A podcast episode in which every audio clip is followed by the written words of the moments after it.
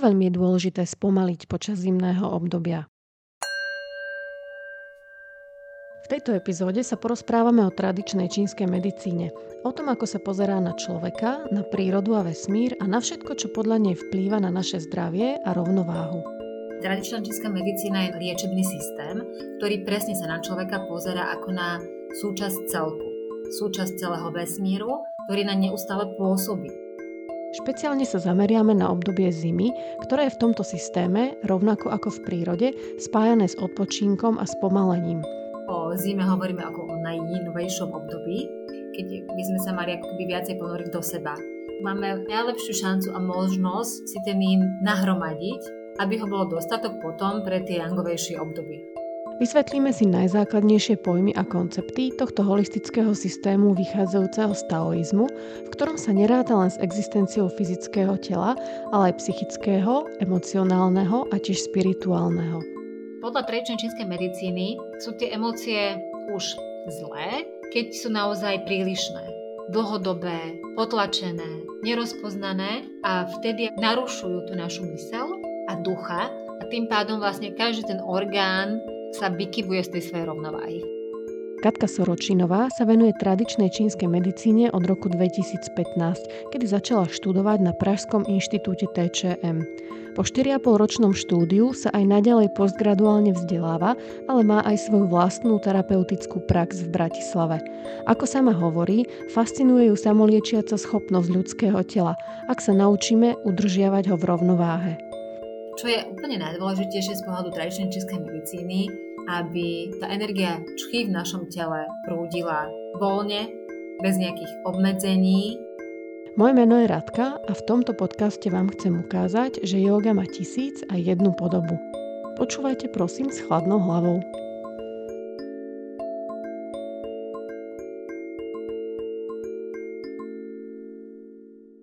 Ahoj Katka. Ahoj Radka. Ja mám na teba na začiatok takúto otázku, že prichádza zima Čakajú nás krátke dni a aj dlhé a tmavé noci. A v týchto východných holistických systémoch je to vždy považované za čas, kedy treba spomaliť, zakonzervovať si energiu, viac kontemplovať alebo premýšľať nad svojimi víziami, poslaním. Prečo je to napríklad, teda bavíme sa o čínskej, tradičnej čínskej medicíne, prečo je to tu také dôležité? Dobre, takže z pohľadu tradičnej čínskej medicíny tá zima už v podstate dávno je. Naozaj začala už eh, na začiatku novembra. Čiže keď nastane 21. zimný silnovrát, tak už dni sa začínajú predlžovať. Takže naozaj najvyšší čas urobiť aspoň niečo z toho, čo si tu spomenula. No, každopádne, áno. Zima, element eh, voda, je naozaj spätá s takou nejakou retrospekciou. Je to naozaj najjinovejšie obdobie roka. Čo vlastne znamená, že my si tú svoju energiu naozaj potrebujeme chrániť, potrebujeme v podstate zvelaďovať, aby sme naozaj mohli z nej čerpať potom, keď nastanú tie dlhšie dni a viac slnečné. V tomto systéme sa zdravie popisuje ako ten rovnovážny stav medzi človekom a jeho vonkajším, to je tá príroda okolo nás, aj jeho vnútorným prostredím. To je zase ten emocionálny psychický stav. A samozrejme nie je to absolútny, absolútny, ale je to nejaké dynamické, stále sa to mení. A v tomto systéme sa to popisuje ako rovnováha yinu a yangu, ale aj rovnováha piatich elementov. Skús mi len tak, ja viem, že to je strašne nadlho, ale tak v krátkosti iba povedať tú filozofiu za tým. Ako si spomínala, tak tradičná čínska medicína je naozaj dá sa povedať, tisícročiami overený liečebný systém, ktorý presne sa na človeka pozera ako na súčasť celku. Súčasť proste celého vesmíru, ktorý na neustále pôsobí. A vychádza naozaj z taoistickej filozofie, pre ktorú je na, veľmi dôležitý ten súlad s prírodou a s okolitým svetom. Proste naozaj my nevieme ako keby vybrať jednu vec z toho celku a takto riešiť. Hej. Vždy tam tie sily navzájom ten celok tvoria. A, objektom skúmania, alebo keď e, niekto príde za mnou ako za terapeutom tradičnej čínskej medicíny, neskúmam ja tú jeho konkrétnu chorobu, tú jednu vec, možnosť, ktorú by on najradšej najviac chcel riešiť, ale teda pozerám sa na neho ako na človeka. Ako na celý jednotný vesmír, kde jedna časť možno, že je vychylená z toho celku. Čiže zameriavam sa na to, aby som našla naozaj tú prvú príčinu, ten koreň proste toho ochorenia, toho, že on sa necíti dobrý, dobre. Je, že tam je nejaká nerovnováha. A áno, základom tej taoistickej filozofie je potom ako keby ten dualizmus, pôsobenie Yinu a Yangu, ďalej je teória piatich prvkov, potom proste ďalšie možno, máme ďalšie tri poklady, je toho proste veľa, týchto ako keby dielčích vecí. Yin a Yang sú naozaj dve sily, ktoré sa dá povedať, že sú možno, možno protichodné. A tento koncept je naozaj proste základ, ktorý taoisti proste považujú a z ktorého sa potom naozaj formuje všetko ostatné vo vesmíre. Oni to nazývajú tak pekne, že to je všetko so všetkým spojené vzájomnými premenami. Pretože určite si predstavíte ten znak monádu, hej, kruh, predelený takým esičkom, jedna strana čierna, druhá biela, niekde v čiernej kúsok alebo bodka bielej, biele naopak čiernej. Presne hovorí o tom, že sú navzájom veľmi aktívne sa ovplyvňujú tieto síly. Sú na jednu stranu neslučiteľné, na druhú neoddeliteľné. Jedno z druhého navzájom vzniká a proste nič nezostáva rovnaké. Dôležité ale je si uvedomiť, že táto energia nikdy a nikam nezmizne, jednoducho iba sa akoby presunie z jedného stavu do druhého. A možno tak najjednoduchšie sa to dá povedať tak, že, alebo vyjadriť, že nevieme už presne určiť, kde začína yin a kde končí yang. A naopak. Môžeme iba povedať, že nejaký predmet alebo niečo vykazuje viacej yinových alebo yangových kvalít. V našom tele si to môžeme predstaviť tak, že yin je v podstate tá, tá hmota. A yang je niečo, čo je viac také beztvaré, je to viac ten pohyb, energia kdežto yin je zase také niečo chladnejšie a ťažšie, pasívne. O zdraví potom hovoríme vtedy, ak tieto energie yin a yang v rámci toho boja protikladov sa dostanú presne, ako si spomenala, do tej určitej dynamickej rovnováhy a proste tvoria celok. Mne sa tam páči aj ten popis e, v prípade tohto dualizmu, tohto yin a yang princípu, že jedno neexistuje bez druhého. Že my nevieme, čo je to dobré, pokiaľ nepoznáme aj to zlé, alebo studené, pokiaľ nepoznáme aj teplé a naopak. Áno, to je taká základná možno filozofia tohto dualizmu, že aby sme vedeli, čo je to šťastie, tak musíme poznať aj to nešťastie. Dôležité naozaj je, že dochádza k tomu vzájomnému striedaniu a ak napríklad sa jeden jedna táto časť, či už jen dostane do nejakej nerovnováhy v zmysle, že je tam nadbytok, alebo ho je menej, tak to samozrejme potom ovplyvní aj ten yang a samozrejme to ovplyvní celok ako taký a nastáva určitý bloko, blokovanie energie v našom tele. Mm-hmm. Hej. Môžeme si to možno predstaviť aj tak, že yin je ten ženský princíp, yang je mužský princíp. No a pomer toho yingu a yang, yinu a yangu v našom tele je vždy špecifický pre každého jedinca. Každý sa rodíme s určitým pomerom týchto síl a pre každého aj iné znamená, hej, že na niekoho stačí, že ofúkne ho vietor, už má nejakú chorobu. A áno, potom od toho záleží aj naša imunita a podobne. Čiže každý má ten bod rovnováhy niekde inde. Presne. Dalo by sa tak povedať. Mhm. Mm-hmm. V súvislosti s touto rovnováhou sa spomína aj teória tých piatich elementov vody, ohňa, zeme, dreva a kovu. A podľa tej filozofie všetko okolo nás sa skladá z určitého pomeru týchto piatich elementov, ale im sú priradené jednotlivé orgány v našom tele a tiež sú charakteristické aj pre jednotlivé ročné obdobia napríklad, ale aj pre jednotlivé emócie, farby, zmyslové orgány a tak ďalej. Akorát problém, podľa mňa, alebo možno v úvodzovkách problém s týmito prvkami je, že pre našu takú pragmatickú, analytickú západnú mysel sú také príliš metaforické, že v mojej hlave to niekedy nejde dokopy. Keď mi, keď mi povieš, že plúca sukou alebo drevo reprezentuje jar, uh, už som vtedy zmetená a mám väčšiu tendenciu si povedať, že tomu jednoducho nerozumiem a nie je to pre mňa, neplatí to. Ako sa treba pozerať na tieto elementy? No, tým, že e, fakt naozaj to vzniklo pred niekoľkými tisíc ročiami celé a vzniklo to presne tak, že dlhodobo pozorovali určité javy, hej ľudia. Či už proste v tej prírode, čo sa všetko deje, ale zároveň samozrejme aj na človeku. Všetky tieto javy skúmali dlhodobo a naozaj až do hĺbky. Tak možno aj vyskúmali, že proste máme na tele nejaké akupunktúrne dráhy, body, že tam tá energia prúdi nejak inak. A to je vlastne základom, bolo pochopenie tých prírodných síl. A oni potom zistili, že, neviem, na jar, keď všetko bujnie, to drevo si naozaj môžeme predstaviť ako nejakú rastlinku, ako semienko, ktoré jednoducho sa naozaj prederie zo zeme, že dokáže zdvihnúť niekoľkonásobnú proste svoju hmotnosť a proste sa predrať, že má naozaj tú silu, že to je ten vznikajúci yang. A teraz si napríklad predstavte, keď to obmedzíte to drevo. Hej, že nedovolíte, ja neviem, prikriete ho kameňom alebo mu nedáte dostatočnú výživu v tej pôde alebo akokoľvek inak, tak jednoducho začne sa či už nejak krútiť. Proste ne, nebude z neho taký strom, aký by bol, keby tú podporu mal. A takto vlastne každý ten prvok sa prejavuje a tak zistili presne, že v tom tele, keď je nejaká nerovnováha, napríklad k tomu drevu, elementu drevo, je priradená, sú priradené dva orgány, jinový a jangový. Hej? čiže jinová pečeň, jangový žočník. A presne zistili, že tí ľudia, tzv. pečeňoví, alebo, alebo takí tí cholerici, žočníkovi, hej, že proste často vybuchnú, a sú takí tenzní, nervózni, tak si predstavte presne to drevo. Že keď vás, ono potrebuje naozaj taký rast, rozkvet, priestor, niekam proste všetko objavovať, vedieť, je tá najlepšia cesta. A ono vlastne sa k tomuto elementu priraďuje aj obdobie života. A to je puberta.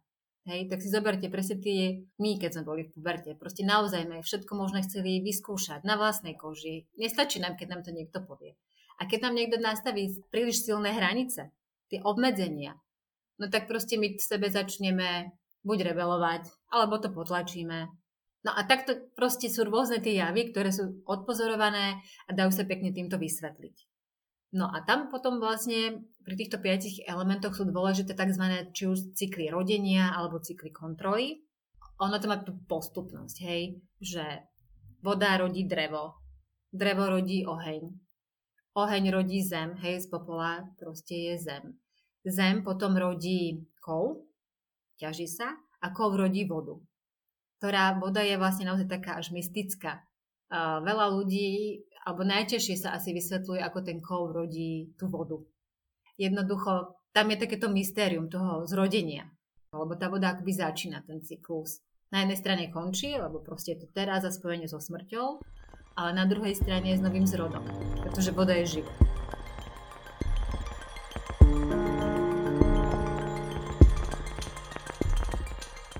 Keď sa pozrieme na ponímanie ľudského tela z hľadiska tradičnej čínskej medicíny, ona hovorí o desiatich základných orgánoch, 5 z nich je jinových a 5 yangových a oni tvoria pár, vždycky jeden pár tvorí jeden yangový, jeden jinový orgán. A teda tak, ako to mám ja navnímané, tak tie jinové sú keby uložené hlbšie v tele, srdce, plúca, obličky, slezina, pečeň. A potom jangové, ktoré sú skôr také povrchovejšie a tiež som tak akým navnímala, že, že, že súvisia aj s príjmaním, so spracovávaním a vylúčovaním potravy. Žalúdok, žlčník, tenké črevo, hrubé črevo a močový mechúr. A niekedy je tam teda daný aj ten trojitý ohrievač, a pri nových aj to perikardium, ten, ten osrdcovník. A tu naražame na tie niektoré rozdiely medzi tradičnou čínskou medicínou a západnou, že v čínskej medicíne ona pomenúva niektoré orgány, ktoré u nás keby neexistujú, že nepoznáme ich. Áno. Naozaj ten trojitý ohrievač naozaj nie je orgán, že by mal nejaký konkrétny tvár alebo nejakú svoju podstatu anatomickú ale je to skôr také abstraktné označenie nejakého nášho centra tela, ktoré trojité, hej, je horný, stredný a spodný troj, ty ohrievač. A tieto časti samozrejme navzájom musia nejakým spôsobom spolupracovať. Hej, sú to určite také okruhy. A ono v podstate tie ostatné jenové jangové orgány základné, ktoré si spomenula, tak vlastne tvoria ten horný, stredný a spodný ohrievač. A ono je to skôr potom z toho vychádza už tá teória 12 akupunktúrnych dráh alebo meridiánov. A poslaním tohto trojitého ohrievača je viesť energiu, ktorú my príjmeme či už dýchaním alebo jedlom a pitím a potom tá, teda tá energia, ktorá sa spracuje v tom žalúdku a plúc, aby sa dostala naozaj do celého tela. Čiže on, on je skôr taký ako keby nejaký regulátor, distribútor a možno cirkulátor tých základných, či už energie, čchy v našom tele, krvi. Takže takto si to môžeme vlastne predstaviť. No a teda táto medicína pozná okrem týchto základných orgánov, ktoré sme si vymenovali, neskôr sa k ním ešte trošku dostaneme bližšie, aj ďalšie volá to mimoriadne, alebo v angličtine extraordinary orgány, ano. ktoré sú to vlastne a, a prečo, prečo o nich nie je až tak počuť veľa? Áno, oni sa volajú že fu, pretože sú akoby duté, prázdne. A s ohľadom na nejaké, nejaké špecifické funkcie, ako by neboli tak dôležité v rámci tej teórie tých piatich elementov a preto ich vlastne Číňania nazývajú ako mimoriadne. Vedeli oni, že tam proste sú, ale neboli z pohľadu toho liečenia až také dôležité. Niekde sa učí, že ich je 5, niekde 6. Trošku sporný je žlčník, pretože z tohto pohľadu, že je s niečím zvláštny, je teda, že uchováva a riadi vylúčovanie žlče. Inak má o mnoho iné a ďalšie funkcie v rámci toho elementu dreva. Ďalej sem patrí mozog, dreň, maternica, cievy a kosti. Mozog dá sa povedať, ale skôr zo západného pohľadu, že riadi nejaký intelekt, ale Číňania máme na to trošku iný názor Vieš mi k tomu povedať niečo viac? Že teda západná medicína považuje mozog za sídlo intelektu a že no, čínska medicína má na to iný názor? A tu sa dostávame možno už zase do takej uh, teórie, alebo um, nazýva sa to aj tri základné poklady, ktoré v našom tele sú podľa tradičnej čínskej medicíny. A uh, patrí tam teda čí energia, o ktorej sme už hovorili, Ting, naša esencia a duch Shen. Tento duch Shen sa dá prekladať nielen ako duch, ale aj ako mysel. Je zodpovedný za naše vedomie, poznanie, za našu takúto prítomnosť, emocionálny život, ale je zodpovedný aj za veci ako myslenie, plánovanie, cítenie. A on sídli v našom srdci. Preto vlastne sa hovorí, že máme ako keby mysliace srdce. Okrem toho, že riadi všetky emócie, tak eh, presne určuje aj to, ako vlastne my myslíme, ako na veci pozeráme a ako ich vlastne vnímame. Ten duch vlastne Shen nám umožňuje vyjadriť našu autenticitu, je neviem, venovať sa nejakým našim koničkom, povolaniu. On je, ktorý je vlastne ako keby takéto spojitko s tými zázrakmi každodennými, hej, nášho sveta, ale zároveň je toto naše uvedomenie. Až tak, že vlastne keď sme si naozaj sebavedomí, môžeme byť spolutvorcom svojho života svojho osudu.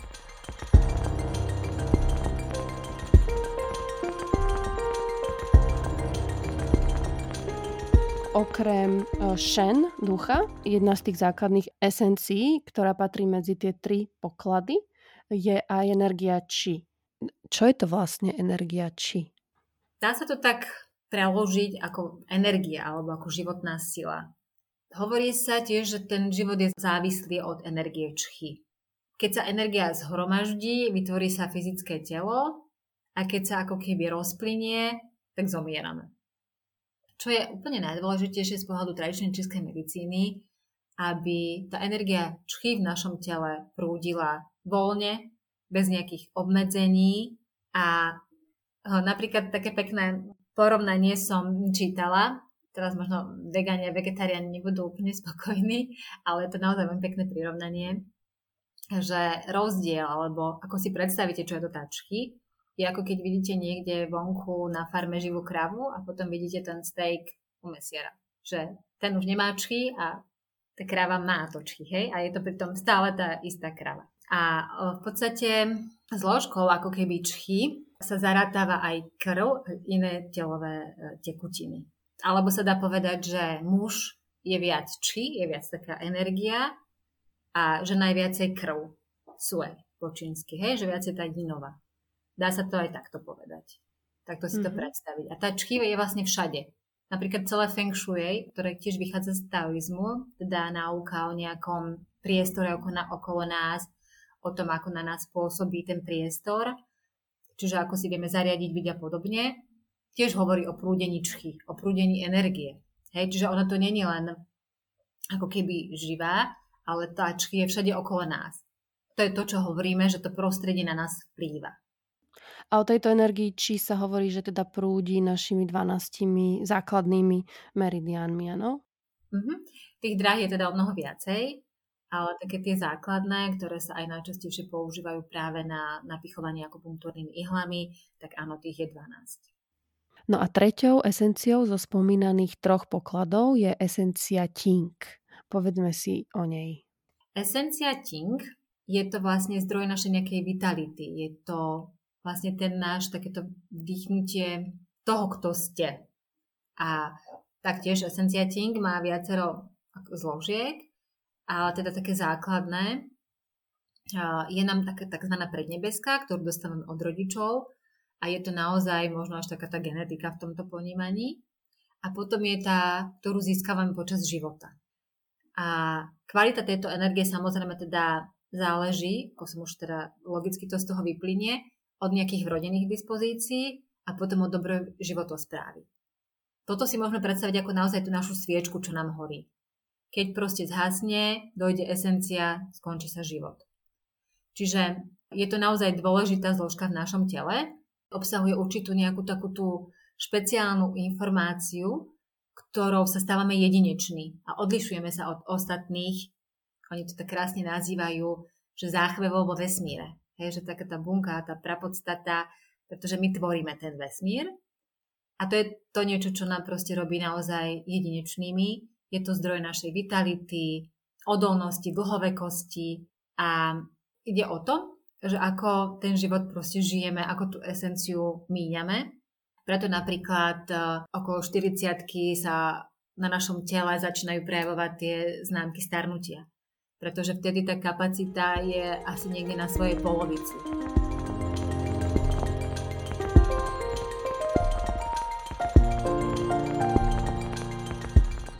Tu sa vlastne krásne dostávame k tomu, lebo to, čo z tých základných informácií, ktoré viem o čínskej medicíne, je to, že táto naša esencia života sídli v obličkách uh-huh. a, a práve obličky e, súvisia s elementom vody, ktoré sú charakteristické pre toto zimné obdobie. Znamená to vlastne, že v zimnom období sme náchylnejší na unikanie tejto, alebo strácanie tejto esencie ting, tým, ako som hovorila, že tá energia alebo esencia Ting je naozaj veľmi ťažko akoby doplňateľná počas toho života, tak um, ono to má všetko samozrejme súvis.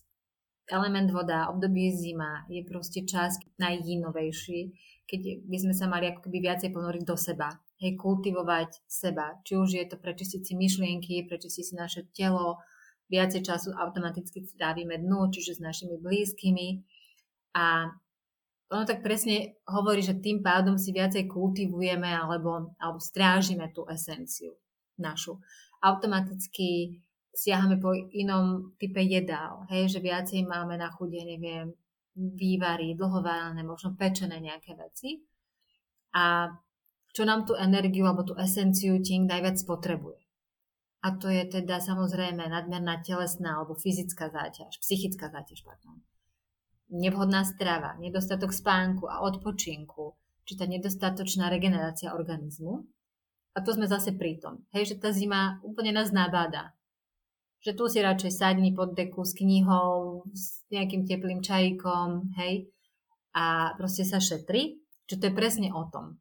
A ako možno najviac tú energiu, esenciu ting eh, si uchovať, zachovať, je presne to, že sa usilujeme o tú rovnováhu vo všetkých životných činnostiach.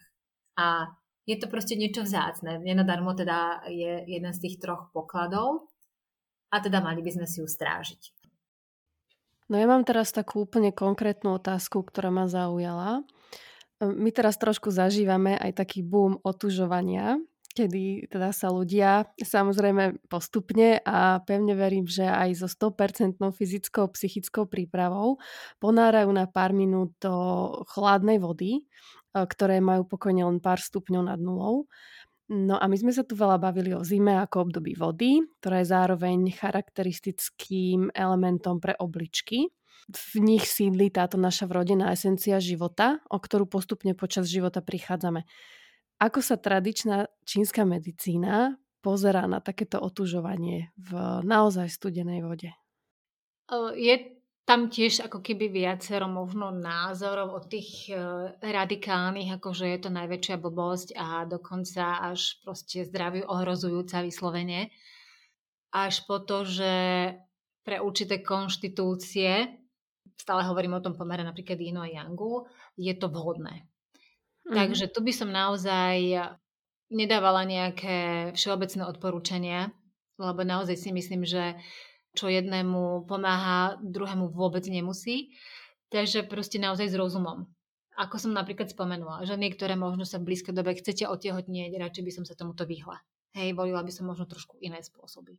Viem, že z krátkodobého hľadiska to pomohlo viacerým ľuďom, ale mám aj klientov, ktorí, ja neviem, po troch rokoch sa fakt zničili, hej, že vyčerpali si ten organizmus. Takže je to, je to naozaj individuálne. Nechcela by som to zovšeobecňovať.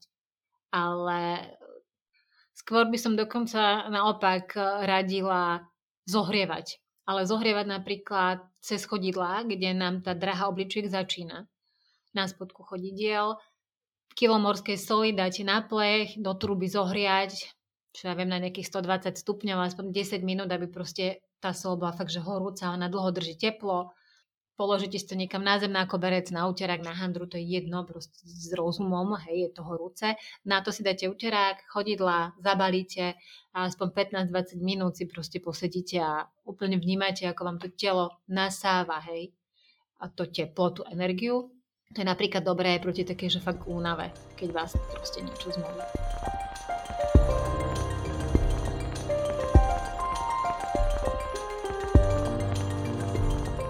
Keď sa bavíme o týchto dvoch princípoch yin a yang, existuje aj nedostatok yinu absolútny, ale aj nedostatok yinu relatívny, teda to je vtedy, keď je veľa yangu.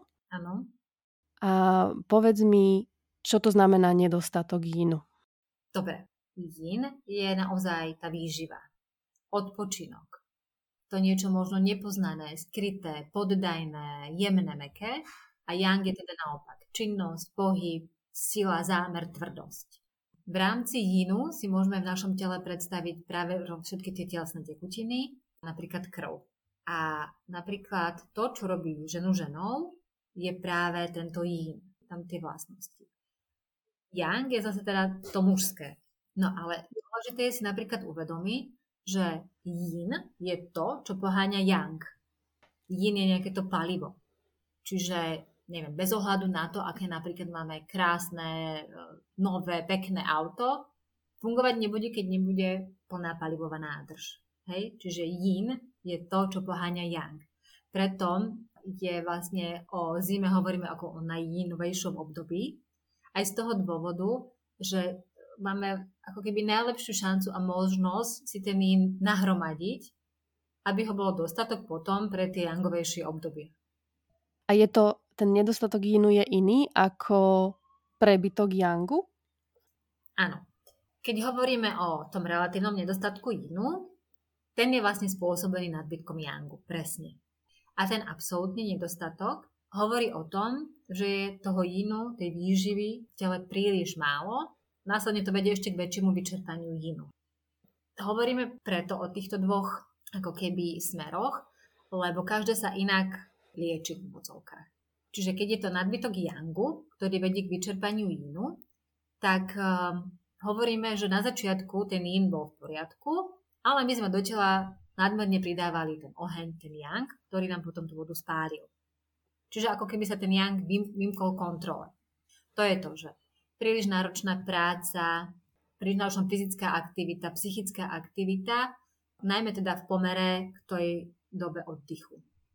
Takisto prijímame nadmerné množstvo energeticky ohnivých, horúcich alebo vysušujúcich jedál. Pečivo, ktoré sa vysušuje, alebo teda meso, alkohol. Tieto naozaj ten náš žien, tie tekutiny vysušujú. Potom málo absolútny nedostatok jínu, že jednoducho príliš málo výživy máme. A je to v podstate ako keby druhá strana tých ostatných vecí, čo som hovorila. Hej, nedostatok odpočinku. Nevieme relaxovať, nevieme si baterky dobiť. Nepríjmame dostatok tekutín. Málo ľudí ešte stále siaha po vodzovkách obyčajnej vode. Alebo mm, ťažké choroby, samozrejme dlhodobé, hej, ktoré vyčerpávajú ten náš žien.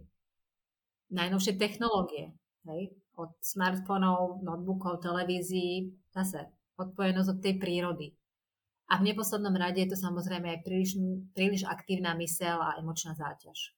Ty si terapeutka tradičnej čínskej medicíny.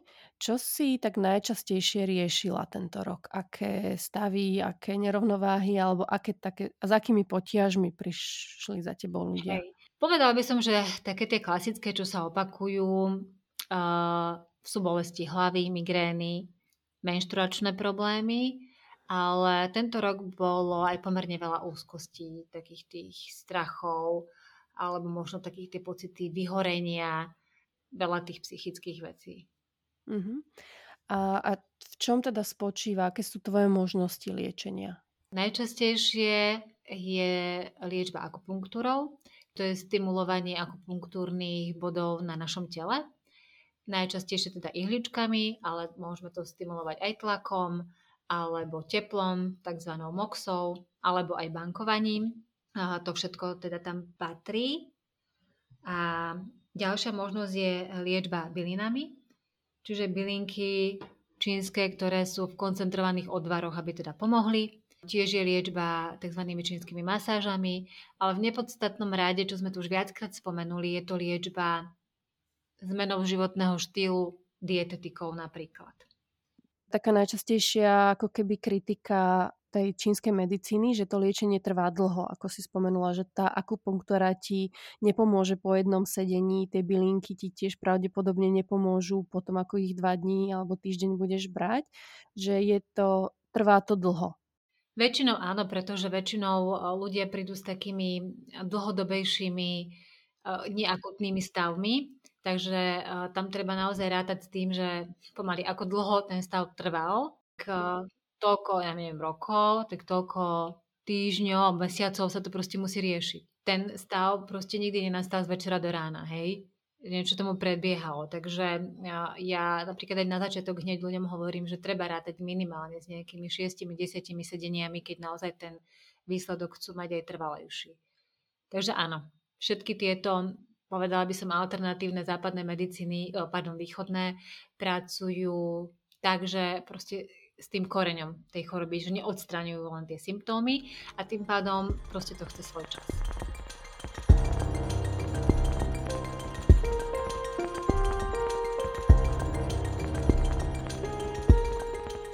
Má čínska medicína aj nejaké konkrétne odporúčania na nejakú relaxačnú alebo kontemplatívnu aktivitu a napríklad na nejakú konkrétnu meditáciu, yoga nidru, mantry alebo niečo podobné? Uh-huh. Ako keby z taoizmu, z čoho vychádza aj tradičná čínska medicína, vychádzajú skôr e, cvičenia ako Qigong, Tai Chi a podobne. Čiže tieto cvičenia naozaj vyzerajú, že sa tam takmer nič nerobí. Hej, že proste len sa snažíte kultivovať tú energiu. Čiže áno, takéto pomalšie cvičenia energetické sú ideálne na toto obdobie. Čiže ak by sme mali nájsť paralelu v joge, tak je to potom asi yin yoga alebo yoga nidra, predpokladám. Áno, presne. Toto by bolo úplne ideálne zaradiť častejšie v tomto období do svojej dennej alebo proste cvičiacej praxe. Keď nič iné, predlžte si aspoň šavásanu. Predlžte si samozrejme dýchacie cvičenia, pranajami, aj keď to by bolo možno ešte lepšie, keď je obdobie plúc, čo bolo pred, pred obdobím, teda jeseň ktoré už teraz práve skončilo. Naozaj čokoľvek pokojné, ale kľudne, kľudne len spánok. Ja si myslím, že veľa ľudí toto zanedbáva. Čiže kľudne proste relax, dobrá hudba. Keď máte radi mantry, zintenzívnite tú prax teraz. Takže áno, to spomalenie. U každého to znamená tiež niečo iné. Pretože u človeka, ktorý je proste naozaj aktívny, proste 10-12 hodín, pracuje mentálne, čiže on keď zaradí teraz o pol hodinu viacej, už len čítanie knihy bude pre neho proste relax. Ja mám najradšej, keď ľudia vnímajú aj túto tradičnú čínsku medicínu ako určitý, určitú formu prevencie. Uh-huh. Najjednoduchšie je naozaj toto dodržiavať, že budete mať kvalitný spánok, že sa budete snažiť často chodiť spávať pred tou polnocou alebo dokonca ešte pred desiatou pretože tá noc patrí jinu. Hej? Jinová patrí regenerácii, tak ako celé toto obdobie zimy. Tak ako sme tu už spomenuli, obmedzte ten čas s mobilom, s obrazovkami ako takými. Vyvarujte sa ponáhľaniu. Kedykoľvek je to možné si zdriemniť aj počas dňa. Choďte viacej pešo. Čo najviac jedla si doprajte toho zdravého, kvalitného. Jednoducho buďte vonku každý deň a ideálne, keby ste do tej prírody šli až tak hlboko, že nebudete počuť tú dopravu. Takže ono sa to zdá relatívne, že vám nehovorím nič nové, že určite ste toto počuli, ale ruku na srdce, kto z nás to robí aspoň raz do týždňa, hej, že aspoň niečo z toho. Skúsme si teda povedať nejaký taký, ako vyzerá ideálny deň, s ktorým by si bola ty spokojná. Dobre, ja to možno začnem z pohľadu sleziny. Uh, to je teda element zem, patrí tam žalúdok a táto slezina, ktorí majú na starosti, keď to tak veľmi zjednodušene poviem, trávenie, ale teda najmä transformáciu a rozosievanie alebo roznášanie tých živín a vyťaženie čo najviac živín z tej stravy, čo príjmame. A práve táto slezina má veľmi, veľmi, veľmi ráda pravidelnosť. Čiže ideálne by boli, a v tomto období proste úplne základ teplé raňajky, niekde v čase medzi 7 a 9. Čo znamená teplé raňajky, hrianky? v tomto období by som tie hrianky nedávala, ale áno, je to určite lepšia alternatíva možno ako bežné pečivo, ale najideálnejšie sú vývary na raňajky. Ja viem, že dať polievku na raňajky je trošku také pre veľa ľudí science fiction, ale keď si možno spomeniete, koľkokrát vás možno vaša stará mama nutila v nedelu a ak vám to dobre padlo. Takže akýkoľvek vývar, či už je to mesový alebo zeleninový, trošku mysať do toho dať, misopasty a veľmi, veľmi vás to pozbudí ráno, alebo proste kaše. Či už veľmi rýchlo, keď nestíhate iba zaliať ovsené vločky s čia semienkami, stačí proste horúca voda. Ja si do toho dávam ešte nejaký domáci džem, keď sú oriešky, oriešky po ruke, proste veľmi rýchle ideálne raňajky. Ale kľudne môže byť aj vajíčka, hej, že môže sa to proste striedať. Mm-hmm. Dobre. Čiže potom zase, aby bol obed medzi 11 a 1. Čiže takéto pravidelné striedanie toho rytmu. Aj v čínskej medicíne platí, že sa po obede je ideálne trošku prejsť, prevetrať, urobiť nejaký pohyb. A platí to, že tá strava by vám energiu mala dať a nie zobrať. Hej, nemali by ste po obede mať žiadne také nejaké uh, nutkanie, že si idem láhnuť, alebo že proste už nevládzem. Ale dokonca ani sladké, hej. Také, že ježiš, musím stať nejaký koláčik, lebo padla mi energia. Toto by tiež nemalo byť. No a k tej káve. Káva má horkú chuť a svojim pôsobením by teda mala byť priaznivá pre srdce, pre element oheň. Ona aj je šťastí, ale keď po nej siahame naozaj častejšie ako jedenkrát za deň, tak už nám e, jednoducho berie to zajtrajšie drevo, to zajtrajšie palivo. Hej, už ako keby siahame naozaj do tých našich hlbokých rezerv. Dobre, to sme mali obed a to poobedné obdobie a potom ešte teda predpokladám večera. Áno, tam, tamto deň je úplne také striktné. Tam uh, už je vlastne čas obličiek uh, v čase medzi 17. a 19 tam by sme mali zase príjmať viacej tekutín. Vtedy to ešte to naše telo aj vie perfektne spracovať. Vtedy napríklad je ešte možno dobrý čas si dať to pivko. v tomto čase, hej, keď niekto má proste chuť, vie toto naše telo spracovať. No a ja som počula na, v jednej, na jednej tvojej prednáške, že čínska medicína úplne nezakazuje alebo nevylučuje v striedmom množstve červené víno? Ona možno celkovo, by som to povedala, alkohole ako takom, pretože v malom množstve on naozaj dokáže pozbudiť naše telo, dodať mu proste ten yang, ale to fakt v malom množstve. No a čo sa týka mm, červeného vína, to je možno trošku prispôsobené na naše podmienky európske, lebo Číňania teda viacej preferujú svoje ryžové víno a ešte ideálne v čínskej kultúre alebo aj v rámci tradičnej čínskej medicíny. Ako som už povedala, ona je, jeden zo spôsobov liečenia je používanie byliniek. Tak samozrejme sa vyrábajú tzv. medicinálne vína, kde sa určité bylinky luhujú napríklad práve v červenom víne.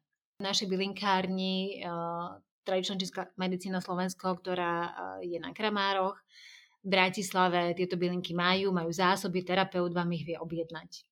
A uh, toto víno proste si urobíte jednoducho, do flašky je lepšie preliať hej, to víno, aby to bolo v nejakej inej flaše, kde viete pohodlnejšie potom aj tieto bylinky síce nadrvené, k tomu vínu dodať, nechajte ho uhovať v tme nejaký týždeň a potom už iba asi za štamplík môžete dávať každý deň. A oni menia nejak výrazne tú chuť vína? Uh, ten longan je v podstate niečo také ako keby ako sušené hrozienko. Nemá sa až takú výraznú sladkú chuť, ale trošičku áno. Ale tých receptov je potom o mnoho viacej podľa toho, na čo sa chcete aj zamerať ale tento je taký jednoduchý a naozaj je na to doplnenie jinú taký najlepší.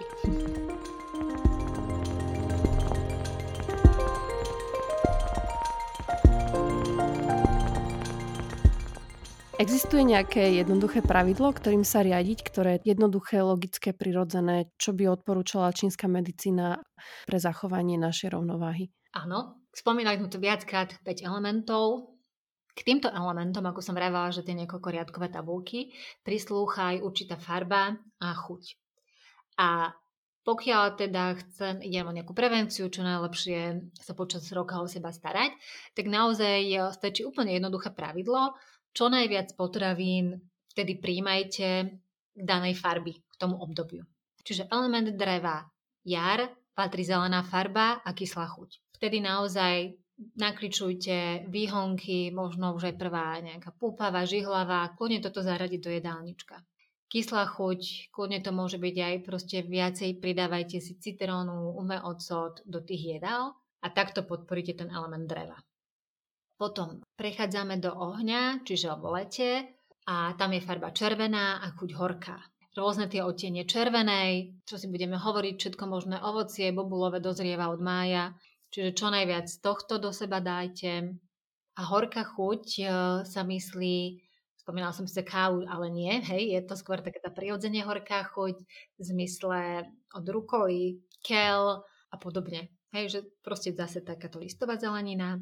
Potom prechádzame do obdobia zeme. Tam je farba žltá alebo taká oranžová a chuť sladká. Sladká sa ale myslí taká prirodzene sladká, ako je chuť obilia a ryže. Hej, že nie je cukor ten s mierou. Čo čokoľvek od tekvice, od tej žlto-oranžovej mrkvy až po cviklu, čiže čo najviac takýchto jedál, to je jeseň. Ono je to skôr to babie leto, nie úplne, že jeseň. Jeseň ako taká už potom patrí plúcam, patrí farbe bielej a chuť e, taká ostrá až štiplavá elementkou. Čiže cibula, cesnák, redkvička biela por, proste chren, všetky takéto pikantné jedla, ktoré dodávajú túto chuť.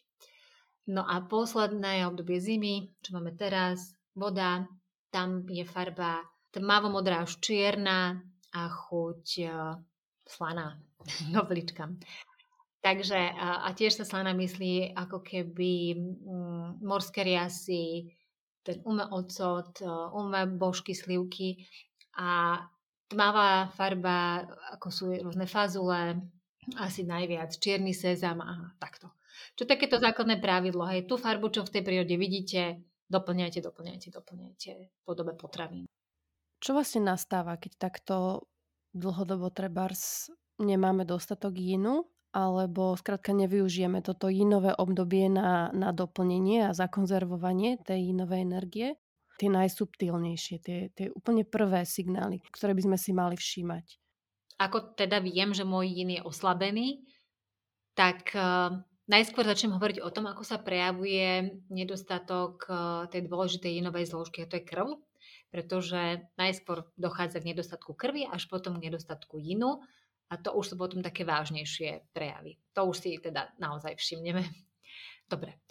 Nedostatok krvi uh, môžeme vnímať ako takú všeobecnú suchosť napríklad. Suchosť očí, suchosť v hrdle, suchá pokožka alebo bledosť. Proste naozaj až taká matná tá naša pleť, až bledé pery. Prípadne až necitlivosť v končatinách, brnenie alebo závraty. Prípadne zhoršovanie pamäte ale uh, okrem toho sa to môže prejavovať už aj nejakými poruchami spánku alebo takou psychickou únavou. Keď už až nechuť hovoriť máme a premýšľať, alebo aj pri možno menšom vypetí veľká nervozita.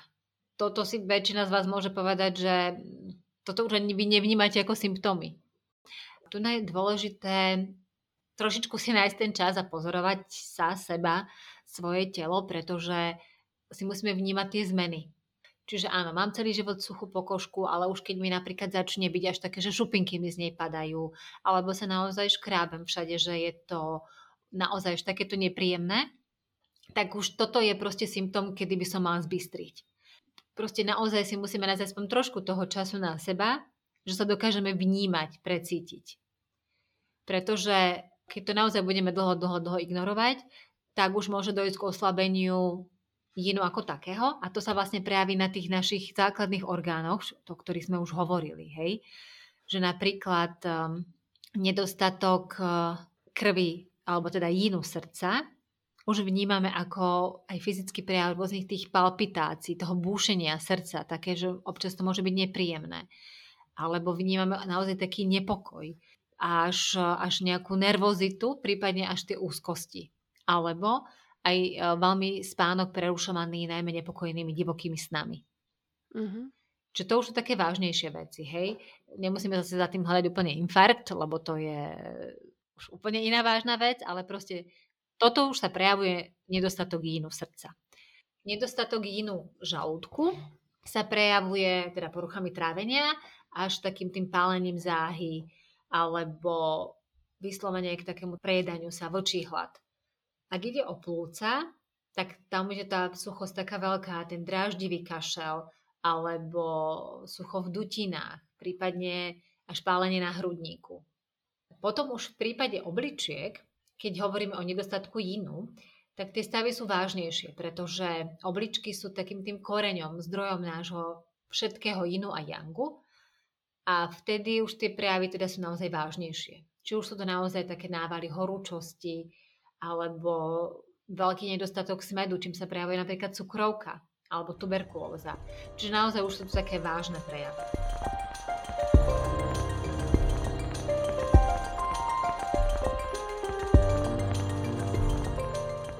Čo to znamená nedostatok krvi? Je to naozaj doslova nedostatok v množstve krvi alebo je to nejaký kvalitatívny nedostatok? Dobrá otázka.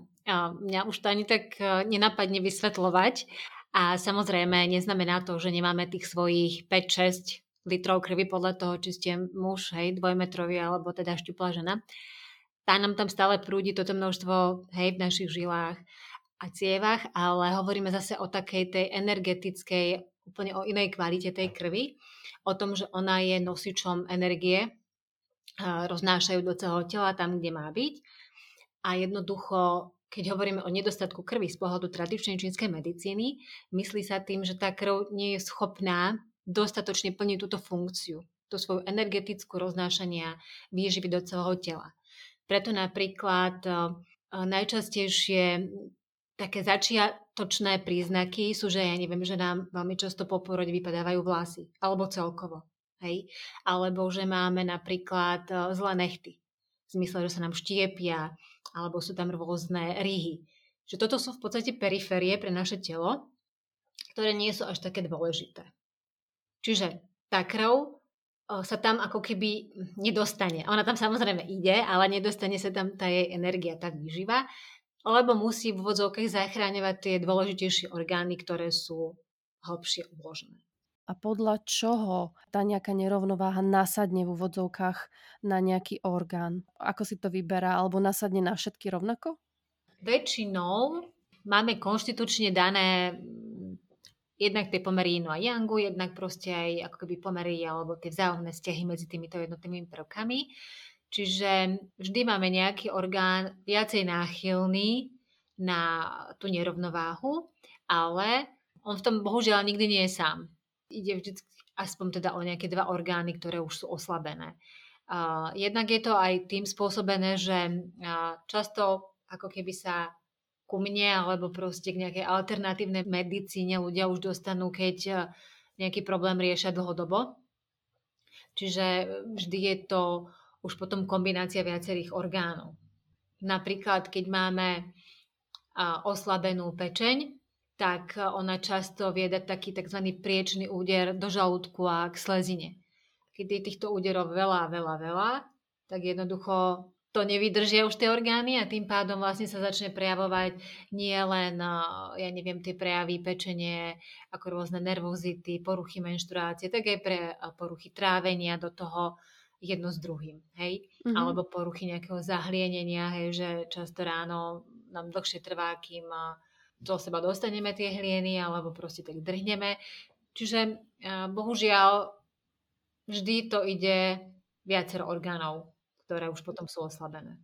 Ale asi všeobecne platí, že teda si to vyberá taký nejaký najzraniteľnejší alebo najcitlivejší v tom danom momente, ktorý máme.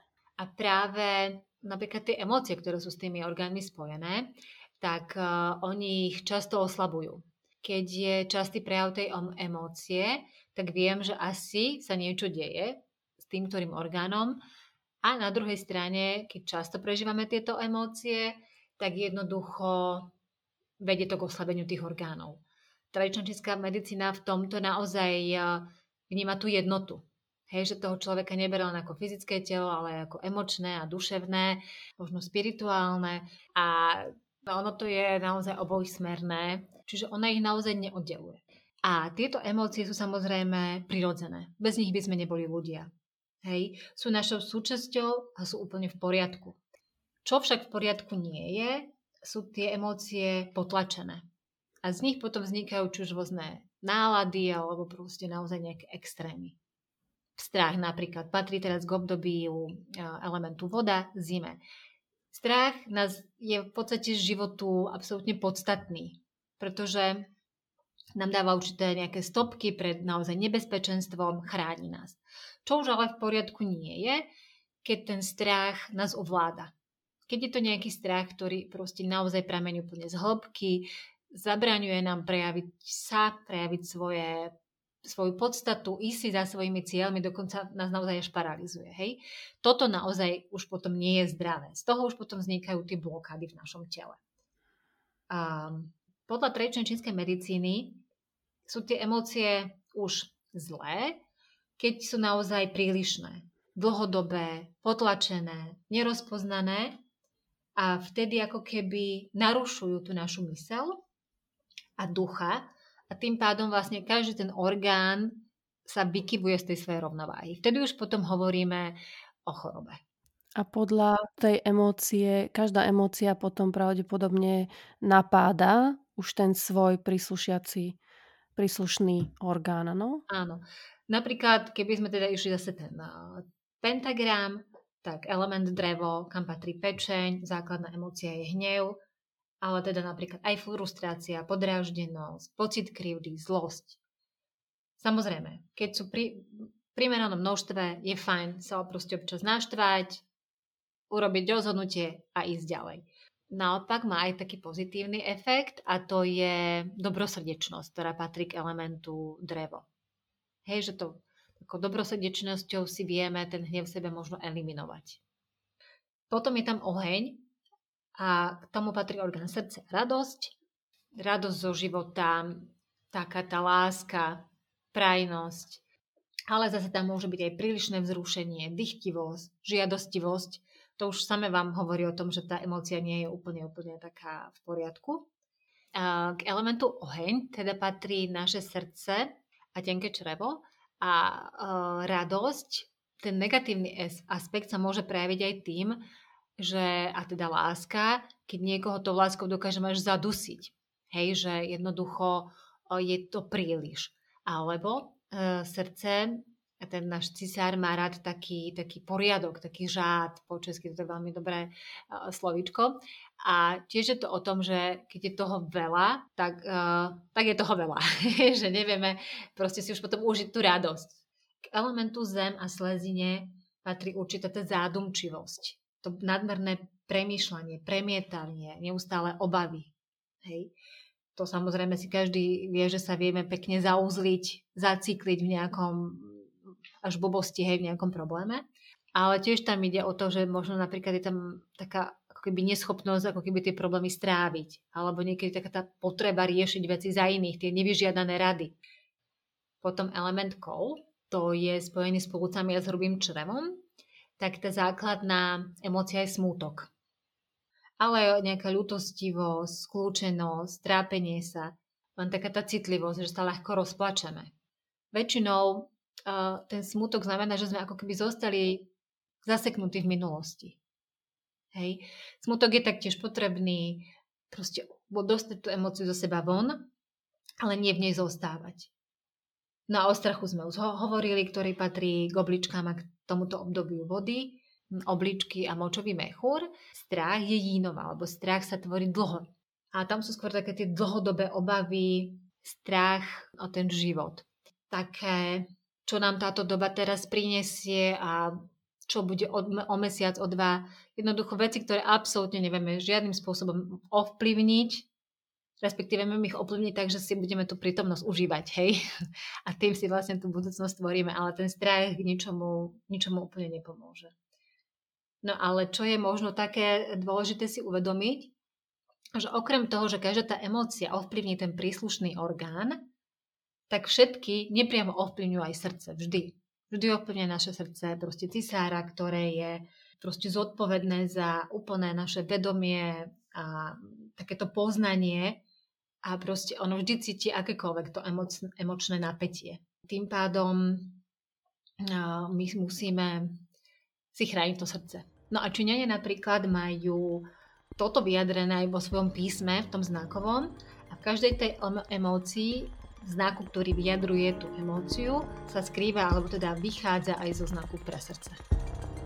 Hm. Čiže tam je to tak naozaj zhrnuté. Čiže emócie sú prirodzené, sú fajn, len im nedovolme prerásť do nejakej tej nálady, ktorá už veľmi ovplyvňuje náš život.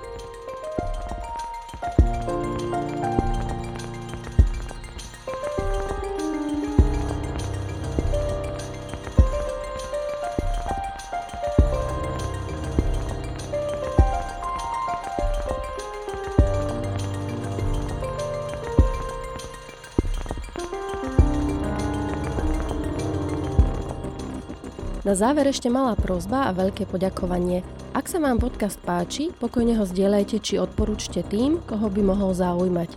Poteším sa, ak kliknete na odoberanie nových epizód vo vašej podcastovej aplikácii. Nápady na novú tému či hostia mi môžete poslať cez môj Instagram na rdk počiarkovník yoga.